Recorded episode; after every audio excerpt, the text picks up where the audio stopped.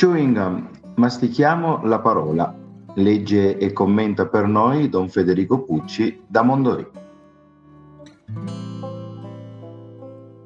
Dal Vangelo secondo Marco, capitolo 1, versetti 14-20. Dopo che Giovanni fu arrestato, Gesù andò nella Galilea proclamando il Vangelo di Dio e diceva, Il tempo è compiuto e il regno di Dio è vicino, convertitevi e credete nel Vangelo.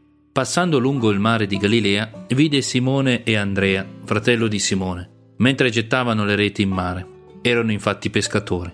Gesù disse loro, Venite dietro a me, vi farò diventare pescatori di uomini. E subito lasciarono le reti e lo seguirono. Andando un poco oltre, vide Giacomo, figlio di Zebedeo, e Giovanni suo fratello, mentre anch'essi, nella barca, riparavano le reti. E subito li chiamò ed essi lasciarono il loro padre Zebedeo sulla barca con i garzoni e andarono dietro a lui. In questa domenica il tema è quello dell'annuncio, è la domenica della parola, presenza di Dio alla fede degli uomini. È intesa come potere di conversione, di trasformazione umana, di cambiamento, di vita.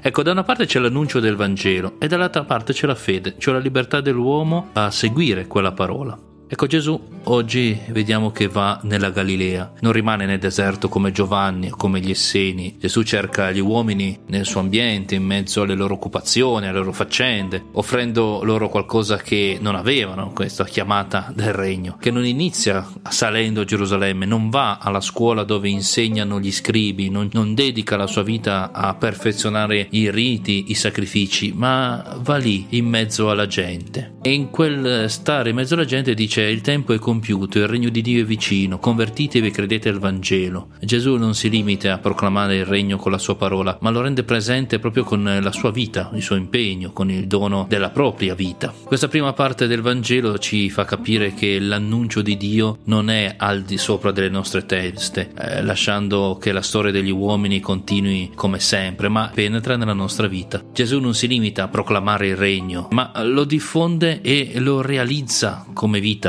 presentandolo come parole, come opere agli uomini del suo ambiente. C'è una seconda parte che parla del saperlo seguire. Infatti inizia con venite dietro a me, vi farò pescatore di uomini, eh, dice ai primi apostoli. E Gesù chiama, chiama persone che conoscono bene il loro mestiere, sanno gettare le reti in acqua, le sanno riassettare, sono esperti nel, nei lavori della pesca, non sono professionisti della religione come potremmo dire degli scribi e dei sacerdoti, ma sono semplici uomini che si occupano di lavori normali o profani della terra. È bello anche questo passaggio perché il Vangelo si innesta in quei mestieri che strutturano la vita ordinaria dell'uomo. Cioè non bisogna essere specialisti delle cose di Dio per ascoltare la chiamata di Gesù. È importante essere esperti nei lavori della terra, esperti possiamo dire della vita. E la parola di Gesù trasforma. La parola di Gesù trasforma il mestiere precedente e si richiede una rottura, quello di lasciare la vecchia vita per una nuova, un nuovo cammino. E la parola di Gesù apre, apre proprio un cammino di sequela, di chiamata, dicendo seguitemi. Ed essi lo seguono, perché questo è il cammino fondato sulla promessa di Gesù, tra la chiamata e il compimento c'è un, luogo di, un lungo periodo di comprensione, di morte, questa incomprensione dei discepoli è al centro del Vangelo di Marco. Pietro che non comprende, però lo segue. E allora in conclusione possiamo dire che il tempo è compiuto, cioè questo è il momento giusto, di non aspettare oltre, oggi, ora, Adesso Dio è qui, la parola è qui per me. E la chiamata degli apostoli ci rivela che questo annuncio ci coglie proprio là dove viviamo, che non abbiamo scuse,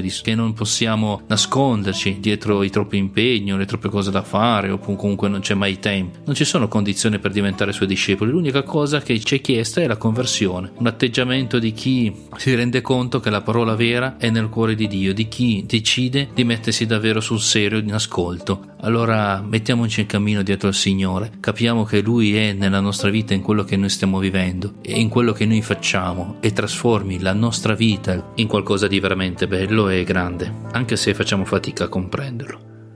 Buona domenica.